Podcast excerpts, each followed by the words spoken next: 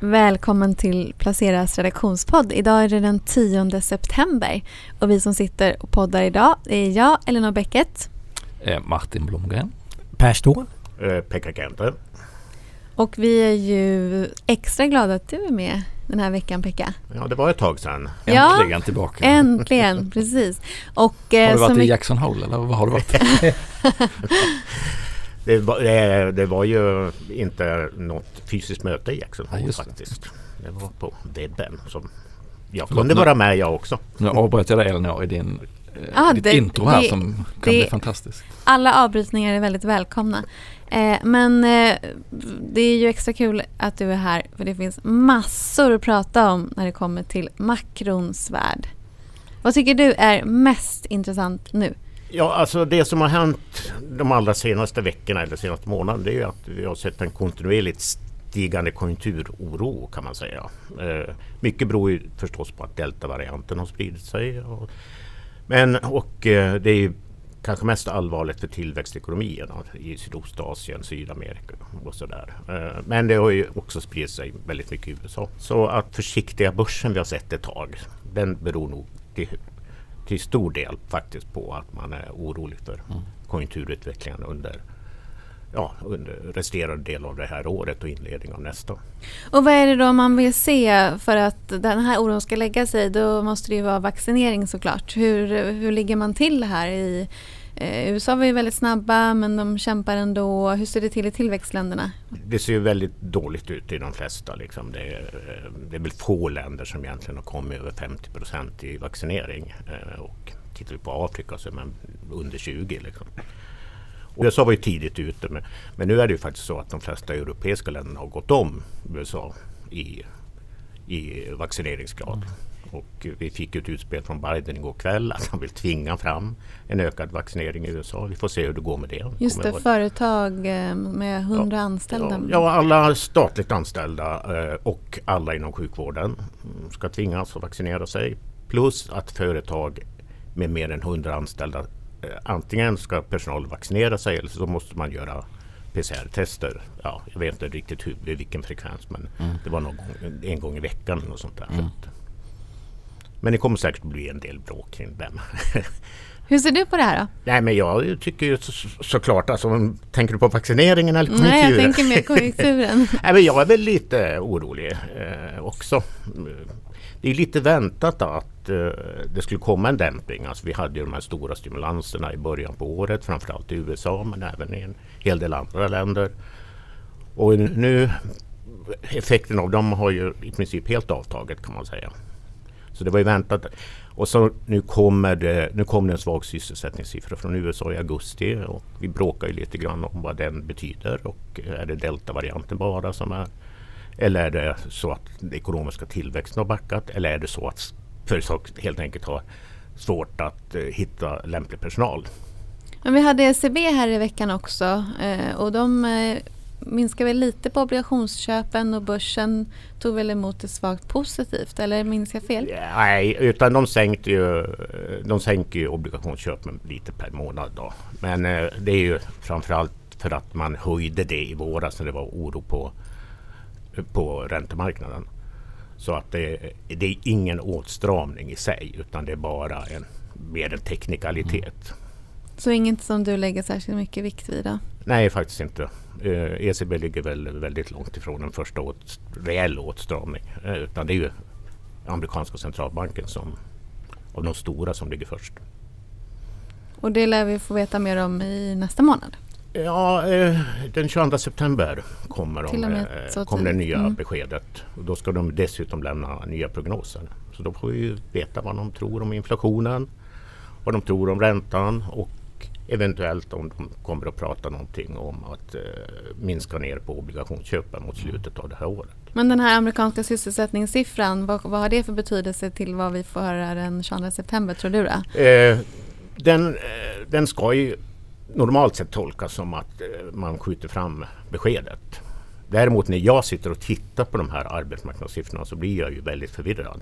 Tänker, I slutet på juli så var det 11 miljoner eh, jobb ute, i, alltså lediga jobb i USA. Det är 4 miljoner fler än det var innan pandemin. Och mer än dubbelt så många som det var innan finanskrisen. Liksom. Så att det verkar ju finnas ett oerhört tryck på amerikansk arbetsmarknad. Så att, och det skulle kunna driva upp eh, löner och inflation mm. på sikt. Men långräntan verkar liksom inte den ligger och vilar på 1,30. Ja precis. Eh, men steg ju faktiskt lite efter den här eh, sysselsättningsrapporten. Trots allt. Mm. Så det gick ju lite emot mm. tanken på att man skulle skjuta fram beskedet om tapering eller minskade obligationsköp. Men jag är jättenyfiken på vad man kommer att säga till exempel om amerikansk arbetsmarknad i samband med den här rapporten. Mm. För att jag blir som sagt lite förvirrad när jag sitter och tittar på siffrorna. Att, ah ja, det kan ju inte vara deltavarianten som har liksom dämpat eh, sysselsättningen så pass mycket tycker jag. Det, det, är mer brist på personal tycker jag. Det är fel struktur på, de har fel utbildningar och så vidare, fel kunskaper. Ja, Eh, och återigen, jag har ju pratat om det här många gånger att jag tycker vi fortfarande inte riktigt vet vad pandemin kommer att ha för långsiktiga effekter på ekonomin. Men det här är ju typiskt, och det här är ju typiskt en sån fråga som eh, liksom hänger lite grann i luften. Hur ser amerikansk arbetsmarknad egentligen ut? Har de samma problem där att de, många flydde liksom från restaurang och hotellbransch och som nu är på andra ställen helt enkelt? Eller, helt, eller är det folk som har försvunnit helt från arbetsmarknaden? Dels har det försvunnit en del men eh, alltså arbetskraftsutbudet så, har ju inte kommit tillbaks i den utsträckning som man hade kunnat vänta sig givet den starka efterfrågan. Så att något strukturellt fel är det ju. Men det är väl en del arbetslöshetsersättning sådär som klingar av nu? Ja, det, efter sommaren. Som... Mm, det avslutades nu eh, till första september. Så, så då kanske man äh, blir lite sugen på att få lön? när man ja, får något annat. Ja precis, så vi får se. Det blir ju en, men, mm. men som sagt det är ju en siffra som inte kan komma till 22 september utan då får de ju ta ställning till, mm. till hur det ser ut just nu. Då. Den, den sista tunga siffran som kommer är väl inflationssiffran som jag tror kommer i nästa vecka. Då. Storbolagens sida så finns det ju en lite dubbel signal också där i, i att efterfrågan är superstark men man får inte komponenter tillräckligt så att man kan inte producera det man vill framförallt i bil och fordonsindustrin. Eh, så de bromsar i produktionen eller pausar den eller eh, drar ner på takten ser man liksom i bolag efter bolag.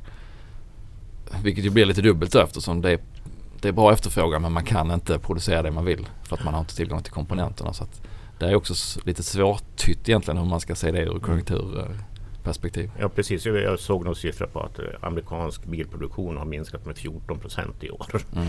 Och samtidigt som efterfrågan är superstark och vi har sett det på liksom begagnat priserna på bilar har stigit kraftigt så står vi bakom, bakom en stor del av den här kraftiga inflationsuppgången. Men det är ju en, så det är en ordentlig åtstramning i. USA när det gäller bilproduktion. Sitter man på en gammal Ford Taunus så är det dags att sälja den nu. ja, Men förlänger man, förlängs konjunkturen nu då när det är den här konjunkturoron och delta varianten har fått lite fäste? Att, eh, de här, vi kommer väl ett antal år nu som är hyggligt gynnsamma med, med hyggligt stark konjunktur. Ja, och det, det är ju det som alla hoppas på. att Är det liksom deltavarianten som är problem, det stora problemet för världsekonomin och för, och för USA så betyder det ju bara att vi skjuter fram så att säga återhämtningen lite grann. Då. Men, eh, men jag tycker att jag ser andra faktorer också som alltså vi får ju trots allt en finanspolitisk åtstramning oberoende av vad man gör. I och med att man, man måste komma ihåg att det här paketet man presenterade i våras det motsvarar 10 procent av amerikansk BNP. Och nu kommer det princip ingenting. Liksom. Så det är väl klart att hushållen kommer att bli mer försiktiga. Inflationen kapar ju real, kon, realt konsumtionsutrymme. Så, så att det, jag, bli en intressant höst. Man mm. kanske inte ska hoppas allt för mycket på, på någon börsrusning. Alltså, om vi ser ur ett rent mm. konjunkturperspektiv. Mm. Nej, vi är ju upp 30% nästan i år på Stockholmsbörsen. Så att, uh, skulle det stå sig så kommer det ju vara ett kanonår ändå kalendermässigt. Minus en vecka på en, minus en procent på en vecka. Ja. Och lite skakigt har det ju varit. Lite skakigare än sista tiden har väl varit då en hel del stora insiderförsäljningar. Eh, Nordea, eh, Sampo säljer lite Nordea, vi har sett en del andra där eh, privatägare säljer. Eh, men EQT är väl veckans grej när det kommer till Grey of the Week när Ja. det gäller eh, Mm. Vilken insiderförsäljningen. snackis. Mm. Ja. ja, eh, det är väl få lyssnare som har eh, missat vad som hände. De eh, ändrade i sitt lockup-avtal helt enkelt. Så de hade, de hade ett väldigt långt lockup-avtal, tre år. Från börsintroduktionen som då var 2019 va? Det måste det bli ja, hösten Ja. 2019. Eh, och då har ju, sen har ju börsen gått som tåget. Mm. Och EQT har gått som expresståget. Ja. Eh, och nu ville helt enkelt, eller vill, de, de bestämde helt enkelt att ändra det här. Så på delvis så blir det ett längre avtal men det resulterade ju i att, vad var det, 23 miljarder På 60 partners. på 60 partners gick ut i försäljning. Eh, och då kan man ju undra, och varför det också blev såklart en stor grej av det här, eh, är ju om man nu har ett lockup-avtal och sen så ändrar man ändå det. Det ska tilläggas att de har gjort det tidigare. Mm. Eh, vad är då de här avtalen till för? Om det inte är liksom ett, eh, ja men någonting man kan lägga, som investerare kan liksom ändå utgå ifrån när man tar ett, gör ett investeringsbeslut. Nej, det, Eh, det devalverar ju värdet av begreppet lockup. Något annat kan man inte säga. Ja, eh, och då är ju frågan hur vanligt är det här? Och det är ett väldigt speciellt fall, EQT. Det är väl väldigt ovanligt. Mm. Ja, men jag tror att det var liksom den största sån här affären i sitt slag hade Bloomberg, skri- Bloomberg Ja. skrivit. Eh, alltså även internationellt sett i Europa eller vad det var. Men eh, det är ändå, ja. Det är ju Och då- vanligt då för att en ju partner, du det är en partnerdriven organisation. ja Vilket gör det speciellt jämfört med ett annat bolag där rådgivarna har tagit dem till börsen och sen så ger ett okej på, en, på att man bryter lockupen. Vilket ju har, som du säger, hänt någon gång tidigare. Även om det inte är så vanligt. ja, och då är ju frågan, eller som du, du, du ställde ju då en smart fråga, men hade, eller om det var du. Jag tror, jag tror att det var du. Vi låtsas att det var du. Ehm, Martin, att ehm, hade du hellre velat att alla de här aktierna såldes på en och samma gång efter tre år? Hade det förmodligen blivit ett väldigt stort Mm. säljtryck. Det är ändå ganska många liksom, tjänstemän som sitter här. Mm. Eh, hade det blivit bättre? Oavsett så är det ju urkass kommunikation. För de har ju liksom på, inte riktigt lyckats förklara, det är bara en massa floskler kan man väl Mm. säga, i deras kommunikation. Eh, varför det här skulle på något sätt kunna gynna aktieägarna. Det, det, Ja, men ska, det, man vara, ska man vara snäll så kan man väl säga att det var ett elegant drag att eh, förekomma att man när man närmar sig nästa höst Mm. Så vet alla att här, här är en, en jättebomb som kommer att eh, brisera eftersom väldigt många sitter på stora inneboende vinster som man vill sälja.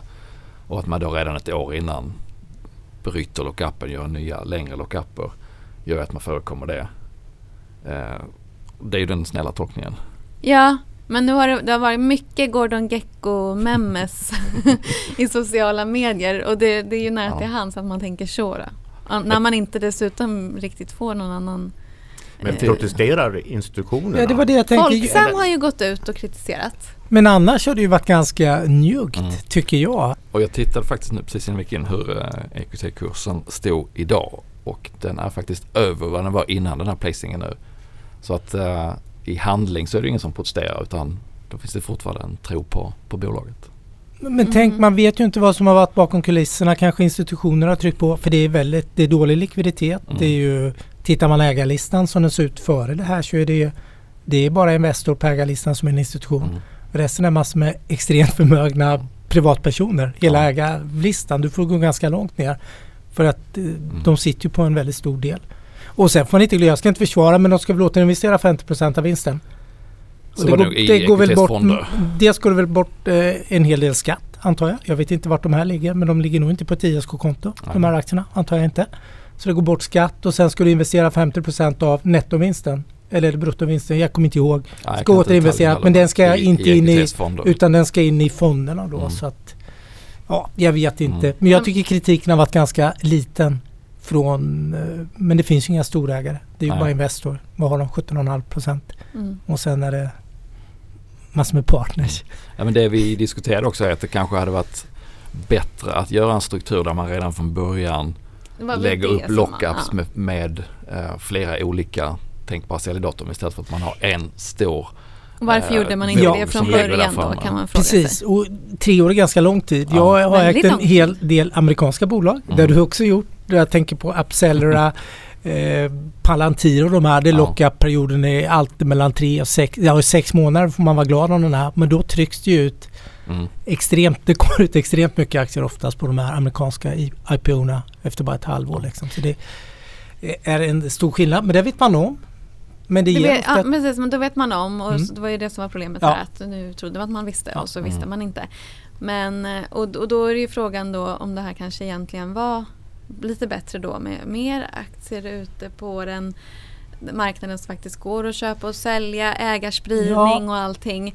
Så syftet var kanske inte jättedumt men det bara är så väldigt dåligt skött. Dålig vis. kommunikation. Och lite det så här, lite man säger, respektlöst Ja. någonstans också mot Mm. aktie, Mot de små. mot de som Ja. Har varit med på den här resan eller ännu värre de som köpte i förra veckan. Liksom. Mm. Men de är Som inte var med igen. på den här resan. De är på plus nu. De, nu är de det i alla fall. Ja, även de som köpte då dagen innan Ja. den här eh, nyheten då Ja. eller? Så att det är inte omöjligt att, eh, även om det är floskler, att, att de får rätt i att det här blev bättre långsiktigt. Eh, samtidigt, lockupen är ju inte värd vad, den, vad man Nej. trodde att den var. Det kan man inte komma ifrån. Nej. Men lockuperna kanske ska vara lite annorlunda. Ja, jag det- jag det tror att det Elinor är är- något på spåret. Jag menar nu pratar ju SEB så jag senast. De pratar ju om Mm. månadsutdelning nu. Mm. Har jag hört. Börjar koka upp lite att man kanske inte ska ha en stor utdelning en Nej. gång om året. Det är väl lite det här med lockupen också. Det kanske ska ske kvartalsvis. Mm. Så jag har ingen aning men det går säkert att lära sig mycket av det här. Mm. Ja, intressant hur som helst. Verkligen. Men är det börstoppen då? Är det, är det där de prickar in tror ni?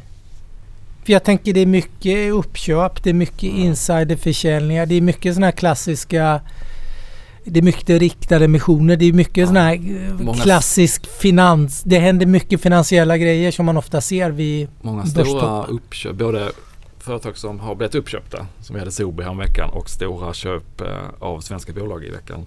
Eh, Assa Abloy gjorde sitt största köp någonsin. 37 miljarder. Mm.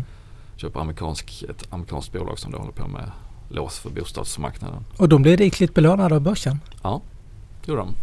I det här fallet. finansierar de, jag inte minns fel, då med egen, egen kassa och skulder och eh, vilket gör att vinsten på aktier kommer att- att öka då för att man, man har billig, som alla andra, billig finansiering och köper då ett lönsamt bolag så, så stiger vinsten på aktier och det gillar ju aktiemarknaden. De var uppe ett tag i 6-7 procent Mm. tror jag. Sen Mm. tror jag vi slutar kanske på 4. Jag har ju Assa Abloy. Då får man gratulera. Mm. Ja. Men om det innebär att det är toppen, det, Nej, jag- det Men det finns lite sjutton. Det finns tendenser. många av de här klassiska tecknen som du är inne på, det finns det ju. Men eh, jag skulle nog inte ha gissningen att vi är på den absoluta toppen. Utan att det kommer säkert att bli perioder av skakighet i höst men att vi ändå kan stå lite högre vid årsskiftet. Rent statistiskt så är det ju väldigt dumt att gissa på att man är på toppen för man får ju så väldigt ofta Mm. fel. Men när börsen gick ner sådär, vad var det, en och en halv procent här om, var det förra? Något sånt där. Så brukar jag ändå ha som en så vana att jag eh, eh, köper en ETF. Stödköper. Stödköp, ja precis.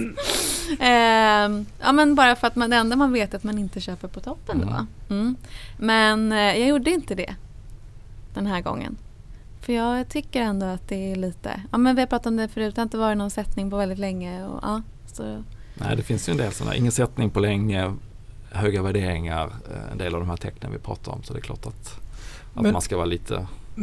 Ja, men å andra sidan, du har pratat om tidigare vet jag, i vintras. Det räcker med att det går sidledes någon period. Det behöver inte vara de stora Mm. rasen, men man har tre, fyra månader med lite Mm. mer sidledes börs. Det kommer en bra rapportperiod. Då växer bolagen in i värder- värderingen. Ja, Per precis. definition. Man, man brukar ju prata om att man kan få en korrektion i, i nedgång i, på börsen men man kan också få det i tid. Att det I tid att tiden... kraft sidledes. Ja, bolagen eh, ökar vinsterna så pass mycket då att... eh, Men det som skulle kunna vara om man vill prata ännu mer eh, orostecken att den här starka efterfrågan som alla pratar om, om det beror på att kunderna lägger order för att de, inte, för att de vet att det är så lång leveranstid. Då finns det en risk att det är lite luft i orderböckerna. Det har man ju sett vid tidigare toppar. Att det inte är fullt så starkt som, som företagens inköpschefer tror att det är egentligen då. Det skulle kunna vara en risk om man går in i 2022 och så är det inte fullt så, så mycket i orderböckerna som man, som man trodde. Mm, att folk samlar i ladorna. Hur har de här framåtblickande, lite, du pratar ju mycket om ISM och sånt, att det är en bra börsindikator eller börsdrivare. Ja, det, de är på nedgång i, USA och i flera andra regioner och tjänstesektorn har ju drabbats av deltavarianten igen. Då. Sverige sticker ut. Även fast de dämpas även i Sverige så ligger de i skyhögt. Mm. Som svensk konjunktur ser ju fortsatt väldigt stark ut. Och, eh, men, men jag tror väl också så här, eh, det blir lite sidledes här eh, under hösten. Börsen samlar kraft. Eh, det är fortfarande så att TINA gäller. Det finns inga, inga större alternativ. Centralbankerna kommer att fortsätta att pumpa ut pengar. Vi kanske får, ny, vi får troligtvis till exempel nya stimulanser från Japan som vi alltid glömmer bort i de här sammanhangen efter 20 år av kräftgång. Eh, Kina kanske blir lite lugnare med regleringar. Så där. De har ju kört hårt här. Nu, har ju, nu verkar det som att de kanske börjar backa lite. Mm. Men de tryckte till spelbolagen igen i veckan. Ännu en gång. Mm. Och sen eh, ja, får vi se. Sen är det infrastrukturpaket i USA och sådär. Så att, eh, jag, jag, tror väl också att börsen kan stiga lite från dagens nivå när vi ser årsslutet. Men jag tror ju på att det kan bli en ganska skakig resa innan mm. vi riktigt får en tydlig bild av vart konjunkturen är på väg och vad som händer med deltaviruset. Jag har en liten Japan-historia. Du brukar ju Så. säga Norge-historier. Men jag har en liten Japan-historia. Nej men jag reagerar på det. Du sa att Japan stimulerar och det händer lite. Men jag pratade med några Asienförvaltare i veckan. Och det var lite intressant för Japan har gått väldigt bra nu under en liten period. Överraskande bra, överkastat. Att det är mycket kinesiska, kinesiska kapital, kapital som man har från väst allokerat till Kina har man nu flyttat till Japan. För Japan har stabilare regelverk mm. för bolagen. Och, men du får ändå en stor Kina-exponering. Du får någonstans 30, mellan 30 och 40 procent av in, eh, intäkterna från de japanska bolagen eh, kommer ifrån Kina. Så du får liksom en indirekt eh, Kina-exponering men du får... Men minst, mindre politisk risk. Men du får mycket, ja du får väl väldigt lite politisk risk. Nu hände det väl, ja. nu, nu håller jag på att svära kyrkan men nu, nu var det ju såklart Premiärministern som försvann. som försvann. Men, men det tolkades väl positivt ja. av börsen. Att nu kommer en ny, ska kickstarta eh, japansk ekonomi. Det gör de alltid, har gjort dem. Ja, det räcker inte med 20 år, 30 år. Liksom.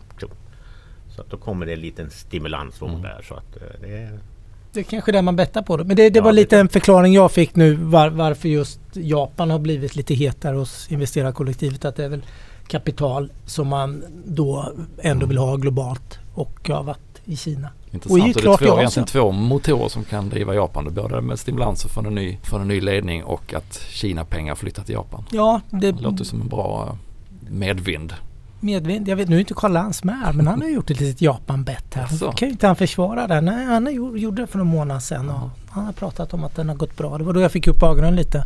Sen ramlade jag på någon analytiker mer eller mindre som berättade vad han hade hört. Och Kina-börsen har ju också vänt. Ja, jag såg sista veckan nu har den väl mm. varit rätt så hygglig. Eller sista två veckorna. Ja, vi har ju pratat om Kina som mm. potential positiv marknad. Den är, bil, den är billig också. Den är bil, ja, det är väl hyfsat billigt. Men, och sen som sagt var, de har ju tagit oerhört mycket stryk i år. Så att eh, mm. jag är sugen på Kina kan jag säga. Börsens rapportkungar. Vet ni vilka det är? Ja, det är väl eh, de här, eh, det är väl Evolution, vet ni om ni har läst Evolution och Sinch. Ja, precis. Men bakgrunden till uh, hur, man, hur, vi, hur jag utsåg de här kungarna då är ju att jag tittade på hur börsen har reagerat på uh, storbolagens rapporter de senaste fem åren. Vilket ju då blir 20, de senaste 20 kvartalen och hur, hur aktierna har eh, rört sig på rapportdagen. Och då är det eh, mycket riktigt Evolution som kommer ut som, som vinnare med en hit ratio på 75% Alltså 75% av deras rapportdagar har då aktien stigit och snittuppgången är 5,7% Tittar man det är bara inte på dåligt. Dem, nej det är inte dåligt. Och skulle man bara titta på de senaste 10 kvartalen så är det ännu bättre. Då är det 9 av 10 rapporter som har utlöst en uppgång och eh, Uppgången är på 7 Så de, de, ja, de är liksom en egen liga nästan. Och sen så finns det Sinch precis bakom men det har varit mer flaxigt av att både stora upp och nedgångar. Eh, andra Macronic, Thule, Vitrolife andra som, som är bra. Och eh, på den andra sidan av skalan eh, som ofta kommer med besvikelser så är, är det Handelsbanken som sticker ut.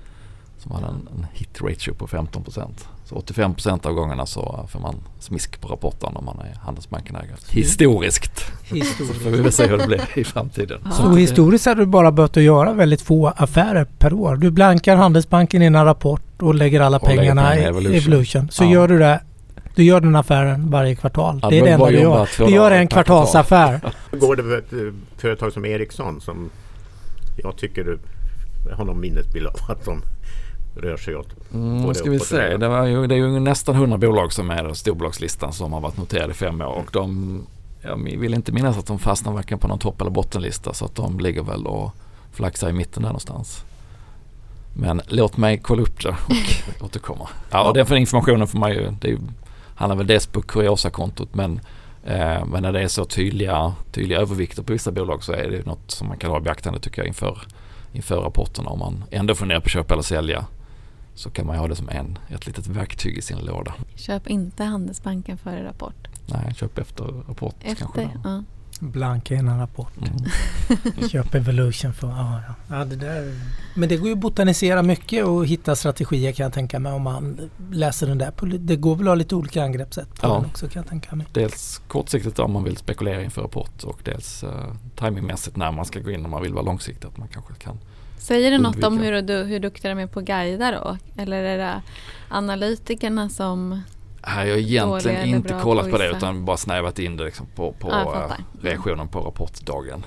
Um, det man också kan säga är att om man tar ett snitt på alla de här bolagen under alla rapportperioder och plockar bort om det har gått minus eller plus, bara alltså hur stor rörelsen är, så är det nästan 4% som det antingen stiger eller, eller faller i snitt.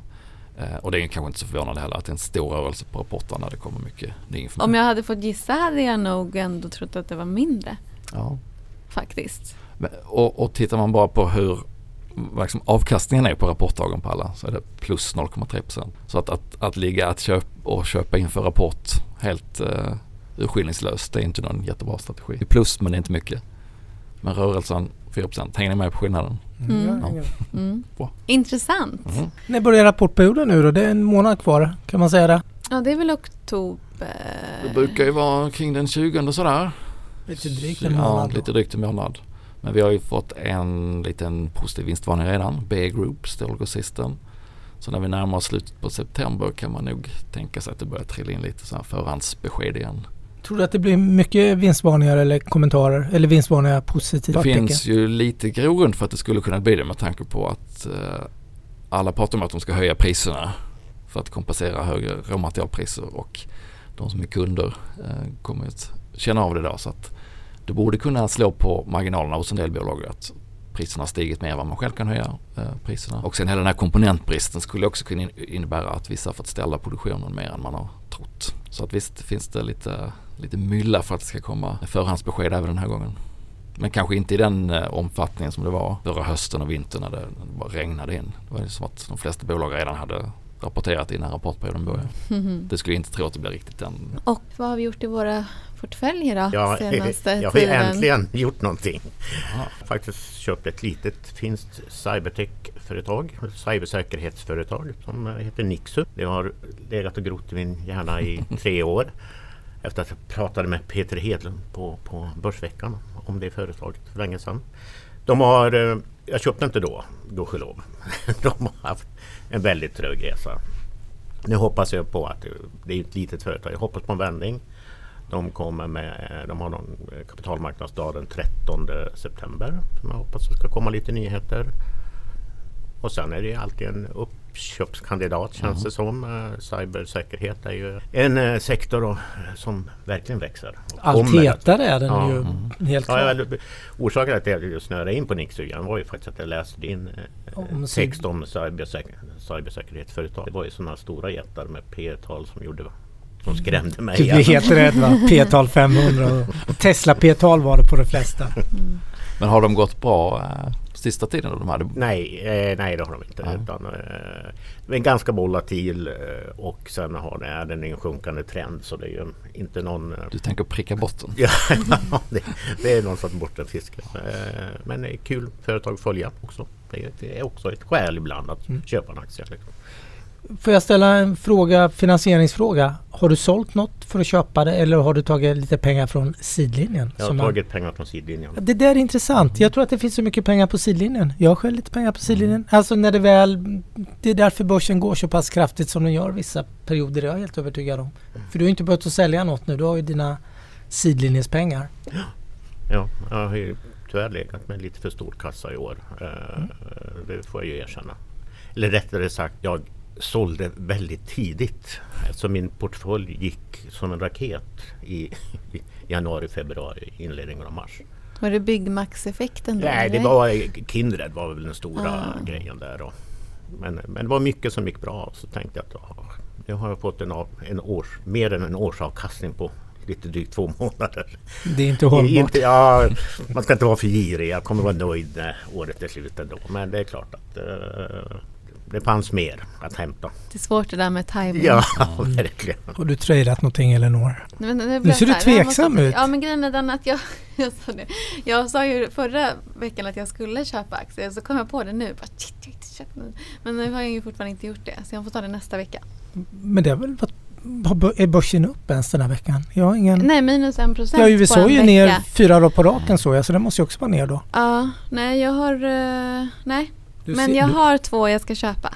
men du har bra magkänsla. Eh, jag har, ja men jag kan berätta lite mm, hur, för att jag kände att jag behövde lite inspiration. Så då gick jag till eh, en av de småbolagsfonderna som presterat bäst.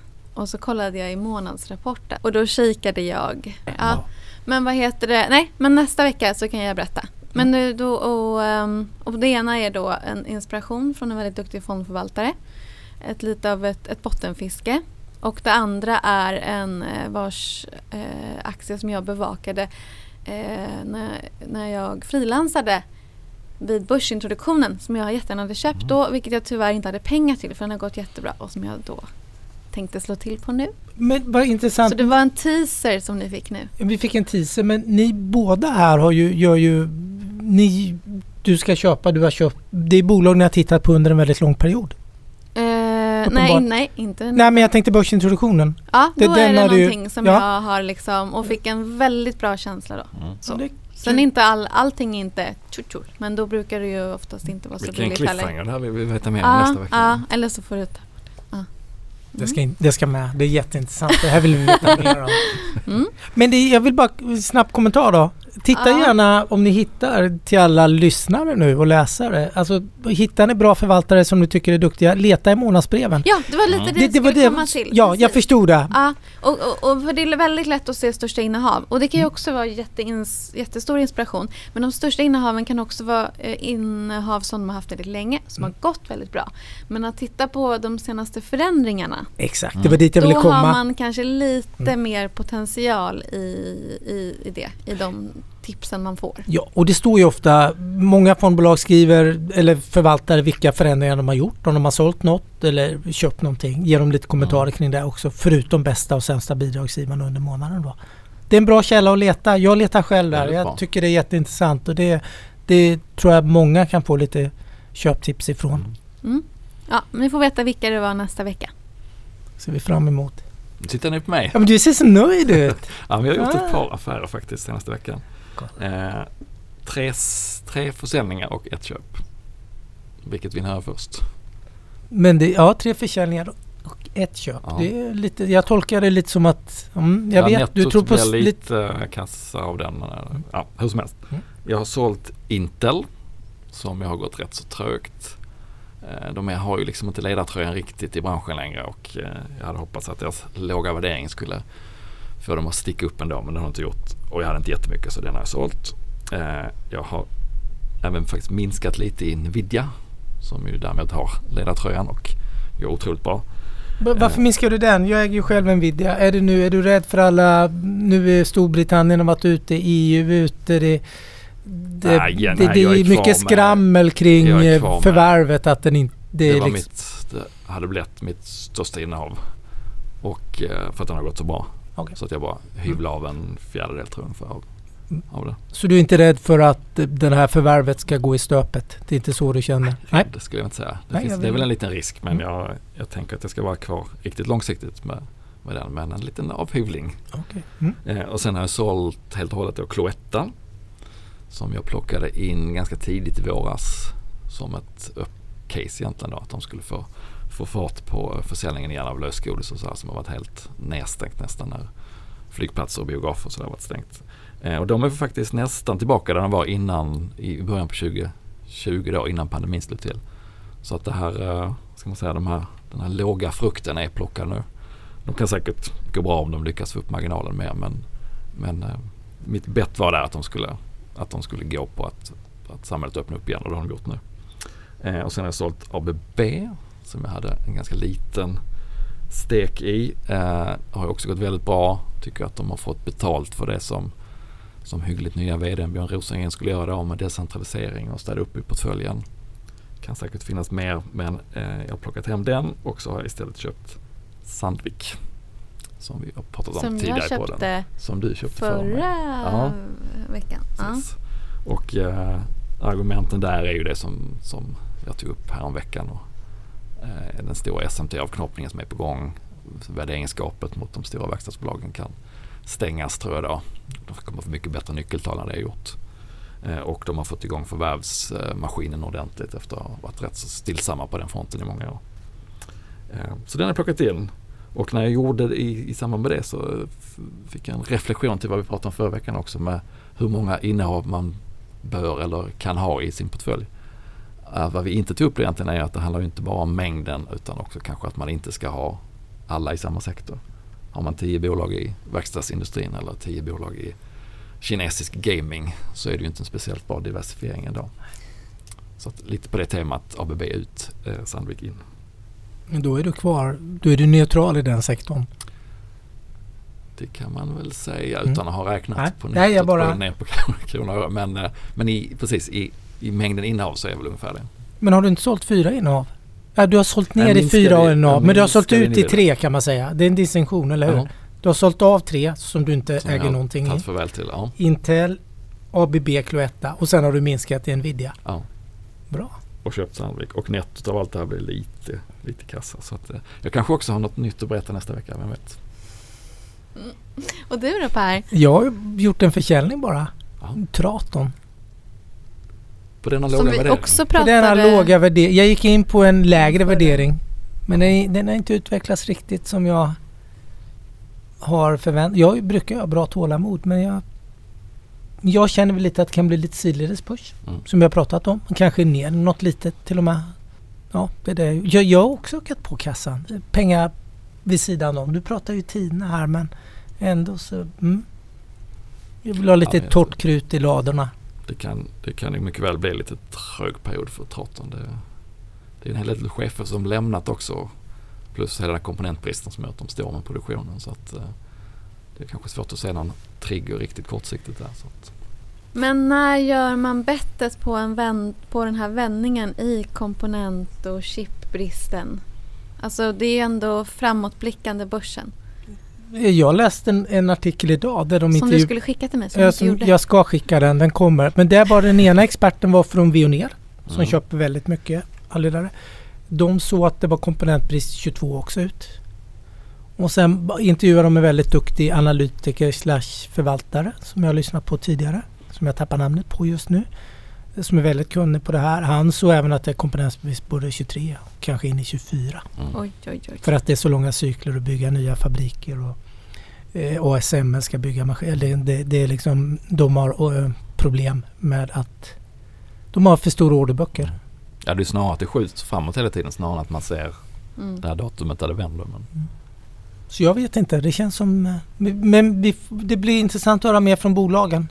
Och allt digitaliseras ju så mycket snabbare nu. Det, den här digitaliseringen som har fått en extra, en extra acceleration. Och det är väl det man ser lite av nu mm.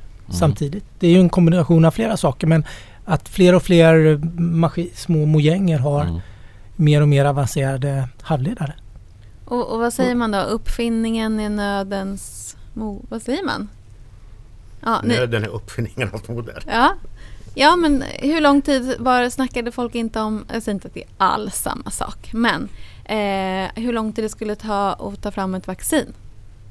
Det, det tar tio år minst. Och så tjoff sa det. Mm.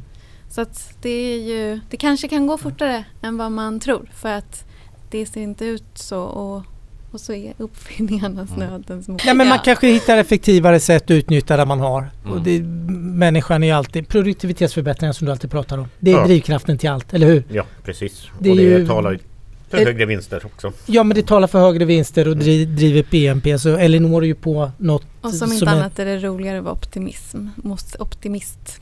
Ja, man kanske kan ta en annan typ av chip, ett enklare chip och, och ändå få ut produkterna. Jag vet, är grillchipsen slut så får man ta pepparchips. Exakt. Men nu, nu säger vi trevlig helg. Ja, det är vi. Trevlig helg. Trevlig Tack och hej. Hej! Tack och hej!